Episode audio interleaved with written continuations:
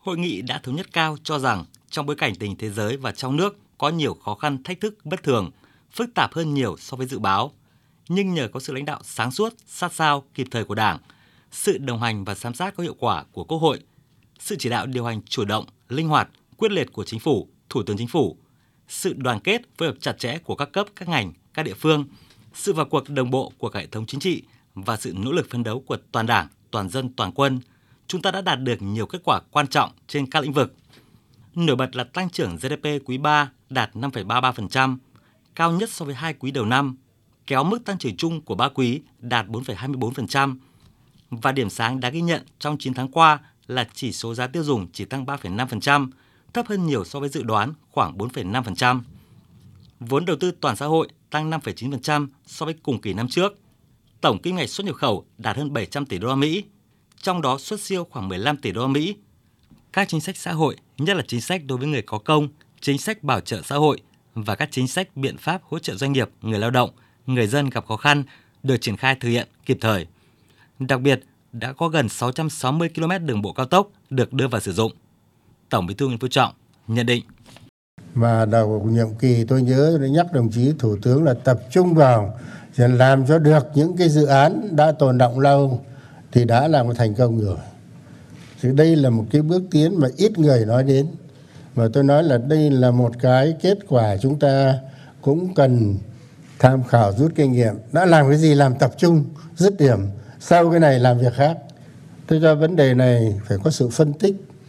Và chúng tôi chỉ đạo ngay từ đầu khi đồng chí phạm minh chính lên làm thủ tướng, tập trung làm cho được mấy cái này, nên nó phải có sản phẩm cụ thể. Chứ còn cứ nói chung chung, nói lý thuyết nhiều ấy thì cũng tốt thôi nhưng mà nó không ra sản phẩm cụ thể thì cái này ít người phân tích đến mà là một cái điểm sáng của chúng ta trong thời gian vừa qua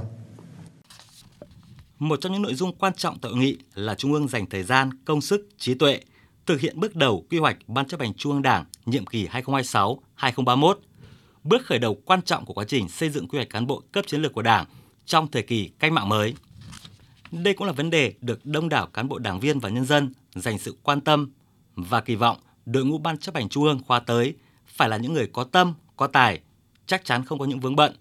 để tiếp tục củng cố niềm tin của nhân dân đối với Đảng và chế độ ta.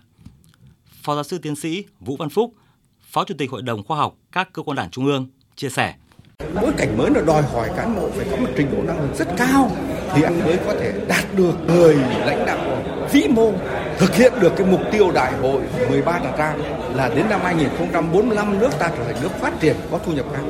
Muốn vậy thì phải có năng lực tư duy đổi mới, năng lực lãnh đạo, năng lực cầm quyền thì đấy là điều rất quan trọng. Nếu nói về tiêu chí lựa chọn cán bộ, chúng ta xoay quanh hai cái tiêu chí quan trọng nhất đó là đức và tài, tức là vừa hồng vừa chuyên. Với tinh thần trách nhiệm rất cao trước Đảng, trước nhân dân, Ban chấp hành Trung ương đã tập trung thảo luận, tổng kết nhiều nghị quyết quan trọng được ban hành từ các nhiệm kỳ trước.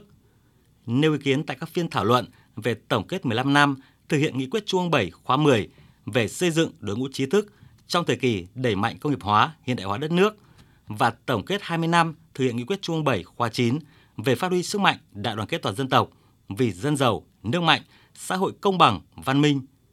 Nhiều ý kiến của các đồng chí ủy viên Trung ương Đảng khẳng định kết quả tổng kết đã minh chứng rằng các nghị quyết của Đảng đã hoạch định đường lối, chủ trương lãnh đạo đúng đắn, sáng tạo, sát với thực tiễn và nhiều nội dung còn nguyên giá trị ở thời điểm hiện tại. Qua đó, Trung ương kịp thời nhận diện khó khăn vướng mắc để có các giải pháp tháo gỡ, khắc phục hiệu quả. Đó cũng là cơ sở quan trọng cho việc tiếp tục hoàn thiện chủ trương lãnh đạo trong thời gian tới. Bộ trưởng Bộ Giáo dục và Đào tạo Nguyễn Kim Sơn và Phó Chủ tịch Tổng thư ký Ủy ban Trung ương Mặt trận Tổ quốc Việt Nam Nguyễn Thị Thu Hà cho rằng trong việc xây dựng đội ngũ trí thức trong thời đại mới, theo tôi, việc quan trọng bậc nhất, lớn nhất nó là vấn đề chúng ta mong muốn sẽ có một đội ngũ trí thức kiến tạo cho được về tinh thần, tư tưởng, phẩm chất đặc trưng của một đội ngũ trí thức mới, vừa kế thừa tinh thần trí thức của dân tộc truyền thống. Đấy là truyền thống lo trước, vui sau thiên hạ, là dấn thân, gánh vác trách nhiệm với dân tộc, với nhân dân, vừa phải có tinh thần phát triển xã hội, phát triển đất nước theo lý tưởng của Đảng Cộng sản, vừa phải có những phẩm chất phù hợp với trí thức của thời kỳ toàn cầu hóa, thời kỳ thế giới phẳng, thời kỳ cách mạng công nghiệp 4.0 trí tuệ nhân tạo và sự sáng tạo không biên giới. Cần đặt nhiệm vụ đoàn kết các dân tộc Việt Nam ở vị trí đặc biệt trong xây dựng khối đại đoàn kết dân tộc. Cần nhấn mạnh các chủ trương giải pháp để tăng cường sự đoàn kết, cố kết cộng đồng, sự chia sẻ, gắn bó keo sơn máu thịt giữa các dân tộc anh em và như lời Bác Hồ đã căn dặn là trong hệ thống các cái quan điểm hướng đến đồng bào dân tộc thì có hai điều rất quan trọng mà không thể quên, đó là đoàn kết các dân tộc và nâng cao đời sống thực chất cho đồng bào các dân tộc. Quán triệt và bám sát tinh thần nghị quyết đại lần thứ 13 của Đảng và trên cơ sở kế thừa phát huy những thành quả đạt được của các nhiệm kỳ trước, Ban chấp hành Trung ương đã thống nhất rất cao ban hành 4 nghị quyết mới về tiếp tục đổi mới, nâng cao chất lượng chính sách xã hội. Nghị quyết mới của Trung ương về tiếp tục phát huy truyền thống đại đoàn kết dân tộc, xây dựng đất nước ta ngày càng giàu mạnh, phồn vinh, văn minh, hạnh phúc. Nghị quyết mới về tiếp tục xây dựng và phát huy vai trò đội ngũ trí thức, đáp ứng yêu cầu phát triển đất nước nhanh và bền vững trong giai đoạn mới. Và nghị quyết hội nghị lần thứ 8 Ban chấp hành Trung ương Đảng khóa 13 về chiến lược bảo vệ Tổ quốc trong tình hình mới. Đây đều là những nghị quyết thể hiện rõ những chủ trương lãnh đạo đúng đắn, trí tuệ và tầm nhìn của Đảng vì sự nghiệp cách mạng vẻ vang của dân tộc. Tại hội nghị này, Ban chấp hành Trung ương cũng quyết định thành lập 5 tiểu ban chuẩn bị đợi 14 của Đảng, bầu bổ sung nhân sự Ủy viên Ban Bí thư, Ủy viên Ủy ban Kiểm tra Trung ương, xem xét thi hành kỷ luật cán bộ. Đây là những phần việc hệ trọng nhằm chuẩn bị kỹ lưỡng cho đại hội Đảng nhiệm kỳ tiếp theo. Với ý nghĩa to lớn của hội nghị để nhanh chóng thực hiện hiệu quả các nghị quyết, kết luận của Ban chấp hành Trung ương, Tổng Bí thư Nguyễn Phú Trọng yêu cầu mỗi đồng chí ủy viên Trung ương Đảng trên từng cương vị công tác của mình nêu cao hơn nữa tinh thần trách nhiệm trước Đảng, trước nhân dân và đất nước,